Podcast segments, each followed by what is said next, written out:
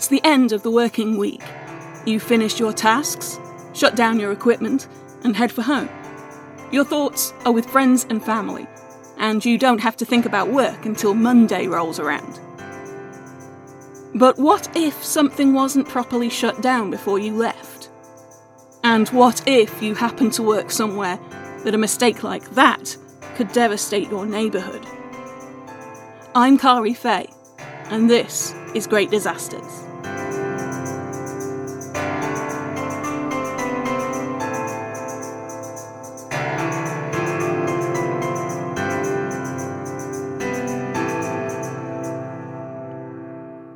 The chemical plant near Seveso in Italy was owned by the Industrie Chemische Meda Societe Anonyma, or ICMESA. They were a subsidiary company of a Swiss company called Givaudan, who were in turn owned by Hoffmann La Roche, an international manufacturer. The chemicals they produced at Seveso were mostly intermediate compounds, things that would be taken somewhere else for further processing into a final product. The people of Seveso didn't think too much about the chemical plant. Most of them would have had no idea what was made there. That changed in July 1976. On Saturday the 10th, just after 12:30 p.m., a white cloud burst from the plant with a loud hissing, screeching sound. It spread out across the neighbourhood and descended like a fog. The cloud spread, pushed by a northerly wind, and settled not only over Seveso, but also the nearby towns of Meda, Desio, and Cesano Maderno.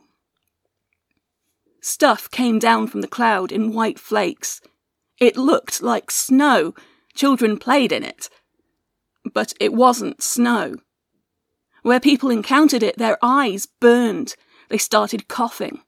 Later, they got headaches, felt dizzy, had diarrhea. Despite that, they still didn't think too much about it. One resident said, At that time, we didn't pay too much attention to it because there was always some cloud, some leak. And although there was a terrible smell, we didn't worry about it. We ate, we collected vegetables and flowers from the garden, as if nothing had happened. According to some accounts, people who were concerned enough to contact the police or the plant for information were told that it was nothing to worry about. According to other reports, officials from the plant told nearby residents not to eat any garden produce, as it may be polluted, and asked police to repeat that warning. The police refused to do so, as they could only take such instructions from the municipal health officer, who could not be located that day. It was, after all, the weekend. Sunday came, and throughout the area there was an acrid smell. Shiny, oily crystals were everywhere. Paolo Paoletti, the director of production at ICMESA, was reached that day and told of the incident. He met with the mayor of Seveso, Francesco Rocca. As the health officer still couldn't be reached, he asked the mayor to instruct the police to pass on the warning against eating fruit and veg from the local area. Fabrizio Malgrati, mayor of nearby Meda, under whose jurisdiction the plant actually stood, was also informed. But it was a warm summer Sunday, so children still played outside. People enjoyed the sunshine and tried to ignore the smell having either not received any warnings or failing to take them seriously if they had, people made their Sunday dinners using vegetables, chickens, and rabbits from their gardens. On the Monday, two days after the incident, the manager of the plant, Herwig von Zwehl, met with Mayor Rocca and the local health officer, Francesco Uberti, who was now back on duty. A letter was sent later confirming what they had discussed. The incident had taken place in a reactor used to make a chemical called trichlorophenol. although the letter implied that the vapour cloud was largely comprised of chlorinated phenol, von Zwehl added a caveat. We are not in a position to evaluate the substances present in the vapour or to predict their exact effects. But knowing that the final product is used in manufacturing herbicides, we have advised householders in the vicinity not to eat garden produce. While true, this wasn't actually what ICMESA was producing trichlorophenol for. They were sending it on to a Givaudan plant in America, where it would be converted into a bactericide called hexachlorophene. This had been widely used from the 1950s in consumer products like soap, talc, deodorants, and more. However, in the late 60s and early 70s, studies started to demonstrate that it wasn't as safe as originally thought. Large doses of hexachlorophene could result in brain damage and paralysis. In 1972, it was linked to the deaths of more than 20 babies in France who had been treated with talc containing high levels of hexachlorophene. By the time of the Seveso incident, the US had banned its use in consumer products, it was only used for surgical soaps. And when von Zwehl had mentioned herbicide in his letter, the true scale of the risk might have been clearer if he'd mentioned the name of one particular herbicide to use trichlorophenol as an ingredient. That name was Agent Orange, as used by the American military during the Vietnam War. Following their meeting and that rather vague letter, Health Officer Uberti came to the conclusion that there was no risk to the area. He passed that conclusion on to the mayors of Seveso and Meda, and to the provincial health officer in Milan. Not everybody shared that conclusion, though. Workers at the chemical plant suspected that the company hadn't revealed the full extent of the risks, and threatened to go on strike. Whilst the workers obviously felt that their direct management was not reacting appropriately, some in the company hierarchy had taken the incident very seriously. When he learned what happened on the day after the cloud was released, Dr. Jorg Sambeth, technical director and chief chemist of parent company Givaudan, had the reactor sealed off and a number of soil and dirt samples from the area sent for analysis. Givaudan's laboratories in Switzerland were routinely used to check the trichlorophenol produced at Seveso, so that was where these samples were sent. However, the tests couldn't be done quickly.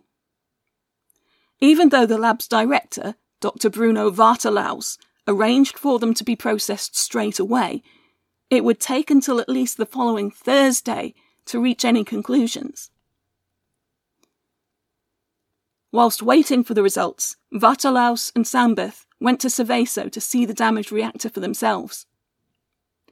They felt it was serious enough to escalate it to their parent company, Hoffmann La Roche. Clinical Research Director Dr. Giuseppe Reggiani now became involved at a meeting with Sambeth in Switzerland. Back in Seveso, a number of children were developing skin rashes they were hospitalized as a precautionary measure, and Reggiani visited them there. He would later recall seeing 12 children there, four of whom had very swollen faces. Those four, he suggested, should be moved to a hospital which was better equipped to provide intensive care should their condition deteriorate. They were accordingly moved to the Niguarda Hospital in Milan. Treatment with corticosteroids reduced the water retention which had caused their faces to swell, but they weren't yet out of the woods. According to Reggiani, some of the doctors there brought up the idea of Agent Orange.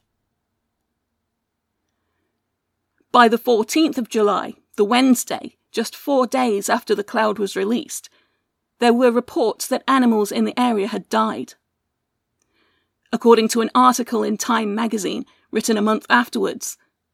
One farmer saw his cat keel over, and when he went to pick up the body, the tail fell off. When authorities dug the cat up for examination two days later, said the farmer, all that was left was its skull. On the 15th of July, the mayors of Seveso and Meda declared that an area south of the chemical plant was polluted and placed a ban on consuming local fruit and vegetables. On Friday, the 16th of July, the workers at the chemical plant put their threatened strike into action.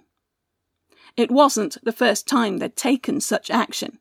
There had been a strike just two months earlier to force management into allowing the regional factory health inspectorate in to assess health hazards in the plant. Workers had been asking for this for two years. Signs were placed around the vicinity of the plant that day. Danger area, contaminated, do not eat vegetables, fruit, or animals that eat grass from the ground.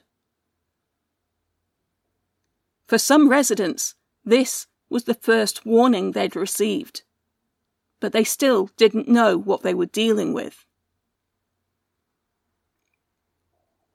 Saturday, 17th of July, saw the pronunciation that the ICMESA plant was polluted and orders to have vegetable and fruit products and animals in the contaminated area destroyed. It also saw the story on the front page of the Milanese newspaper Il Giorno. That day, a health official from Milan by the name of Dr. Aldo Cavallaro visited the plant. ICMESA representatives told him what had caused the release a temperature increase in the trichlorophenol reactor. On returning to his lab, Dr. Cavallaro read up on trichlorophenol production and found out what that could mean. There was a certain byproduct of trichlorophenol production. If temperatures went over 200 degrees Celsius or 392 degrees Fahrenheit, it could form tetrachlorodibenzeno P dioxin, more simply known as just dioxin. This was known to be a highly toxic substance. It was linked to reports of cancers, systemic poisoning, and death. And yes, it was present in Agent Orange. However, the literature available talked about its toxicity in animals. Little was known about its effects on humans. Although the workers' strike had already brought work at the plant to a halt, it was officially closed on Sunday, the 18th of July, by order of Mayor Malgrati of Meda. A local magistrate ordered that the doors to the reactor be sealed to prevent tampering. On the following Monday, the 19th of July, Dr. Cavallaro asked ICMESA officials a straight question Was dioxin present in the cloud? The response was, It might have been. He then flew to Switzerland to speak directly to management at Givaudan. They had the results from the samples that had been taken. They did contain dioxin, but they said the levels were unclear. Although the company had confirmed nothing publicly, the media made the same connections. They checked with technical experts and reported that as little as five pounds of dioxin was enough to kill more than a hundred thousand people. That was the amount believed to have been released at Seveso. People reading these reports, naturally, began to panic. For his part, Reggiani was trying to establish what exactly should be done he called other companies who had experienced accidents with trichlorophenol to get their advice. They all said the same thing evacuation of the local population was necessary. He and his colleagues began to try and work out where exactly the contamination had reached, which parts of the area were at risk, and which could be considered safe. On the 20th of July, a map of the contaminated area was handed to Dr. Cavallaro and Dr. Giuseppe Ghetti, the municipal health officer for Seveso and Meda. They had been sent to Switzerland to get the results of the laboratory analysis and reported back to Dr. Vittorio Carreri, the provincial health officer, and his superior, Dr. Vittorio Rivolta, the Minister of Health for Lombardy.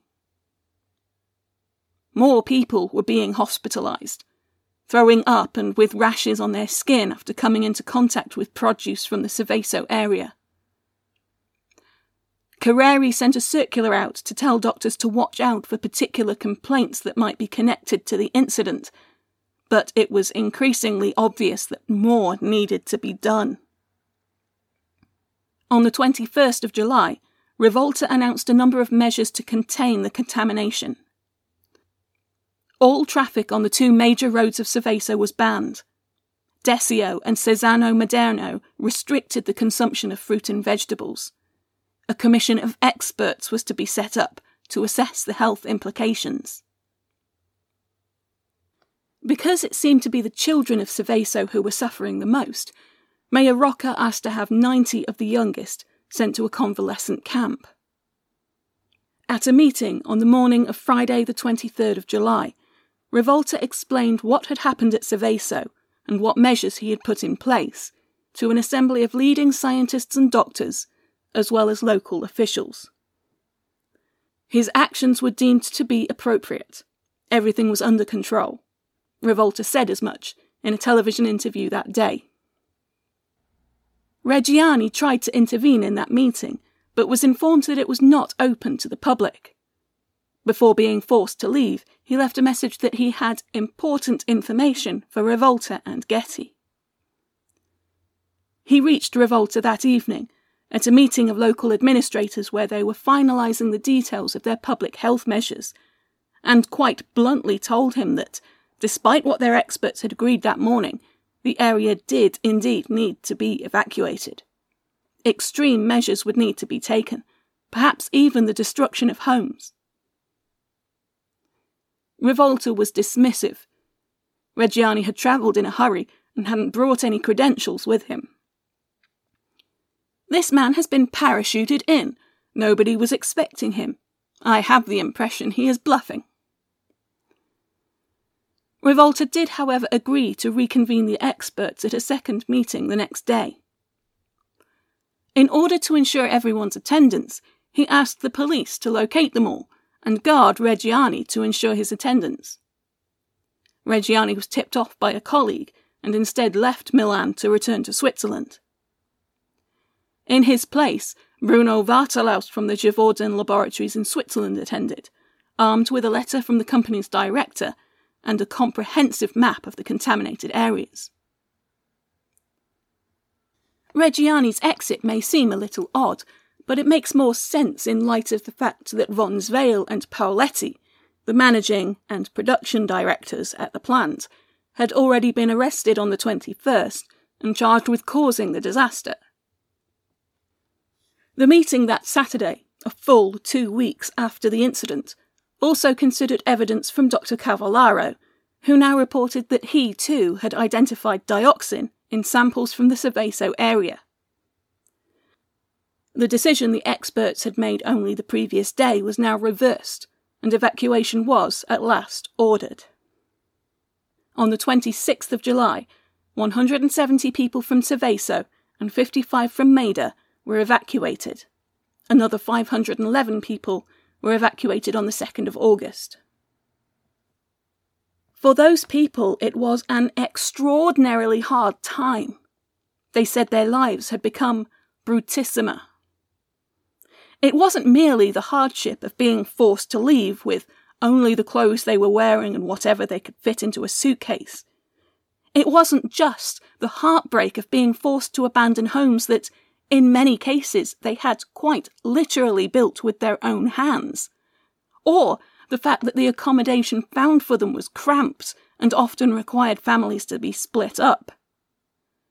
On top of all that, they were treated as if they were themselves contaminated, as if they were bringing the poison with them.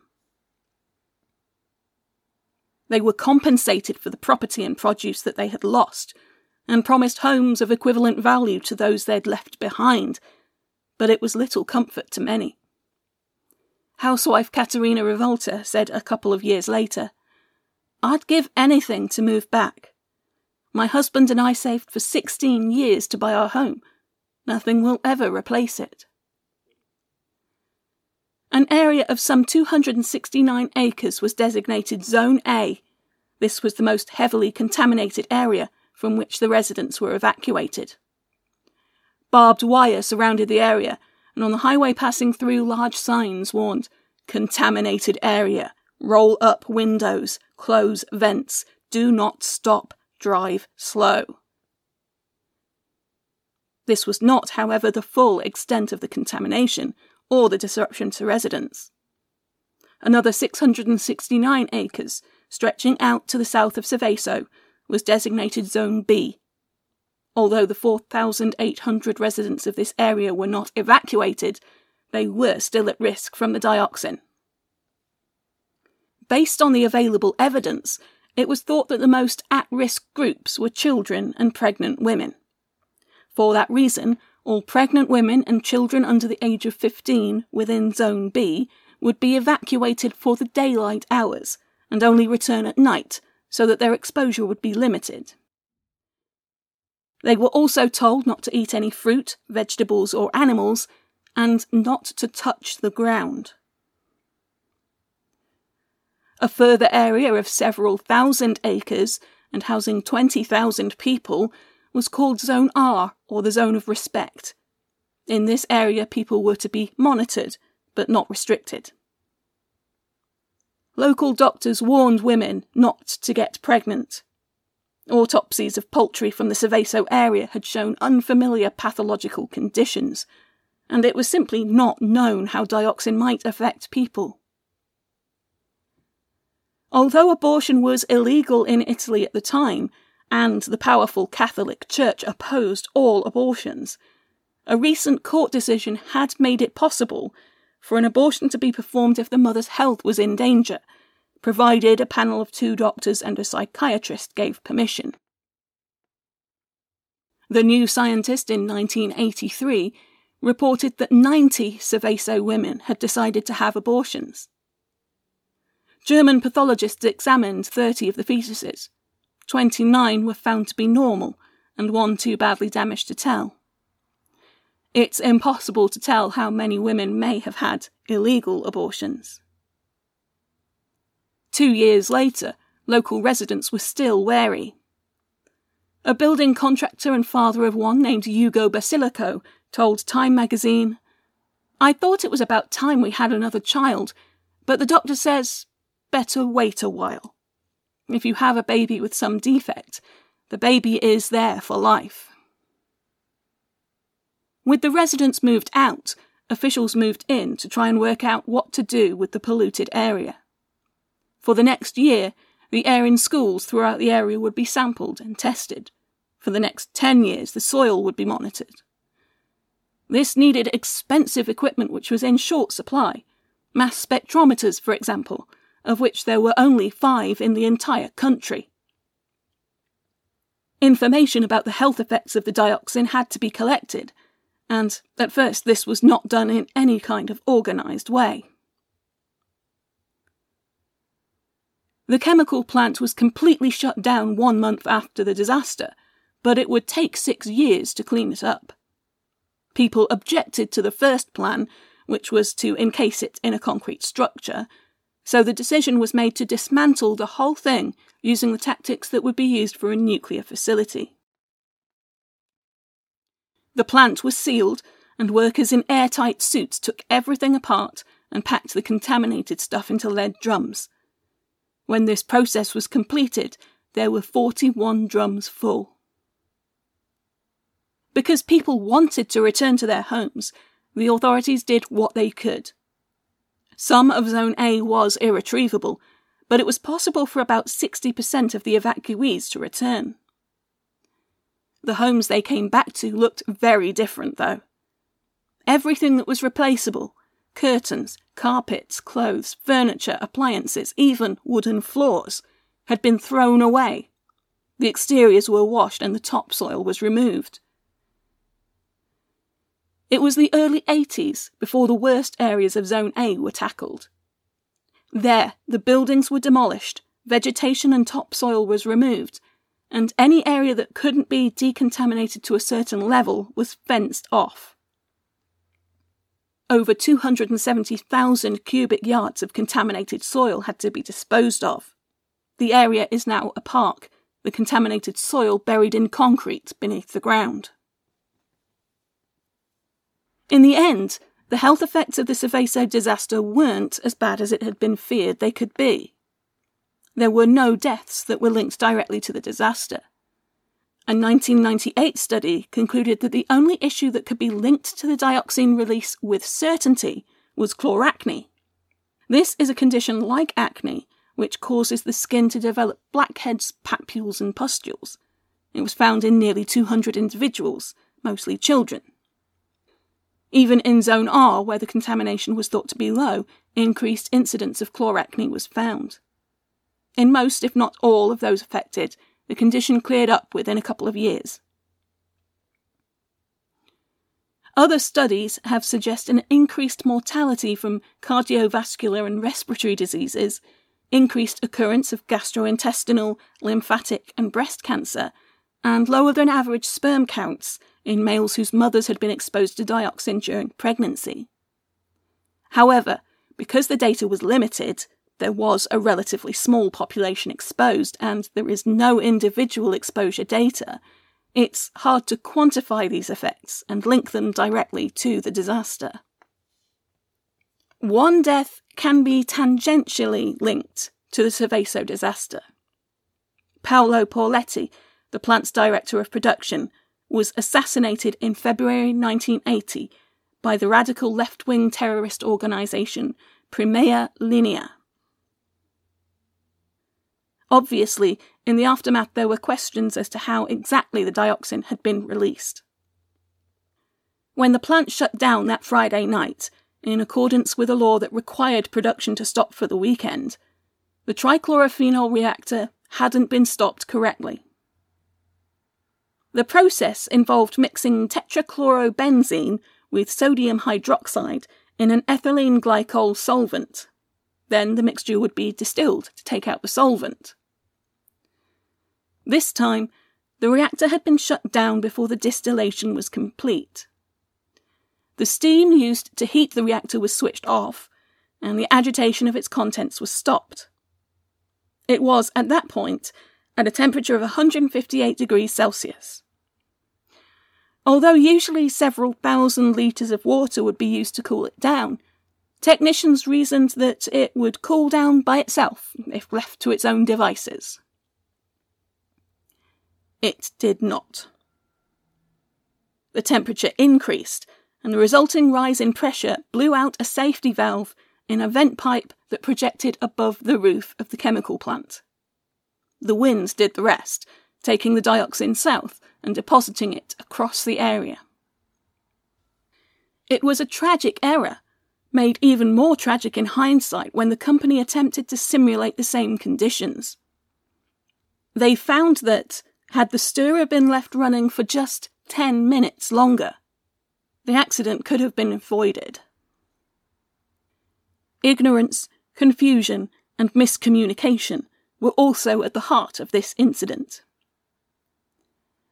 An article in the New Scientist in September 1983, seven years after the disaster, said, It can be argued that, in the end, lack of information had a worse effect on the people of Seveso than the dioxin itself.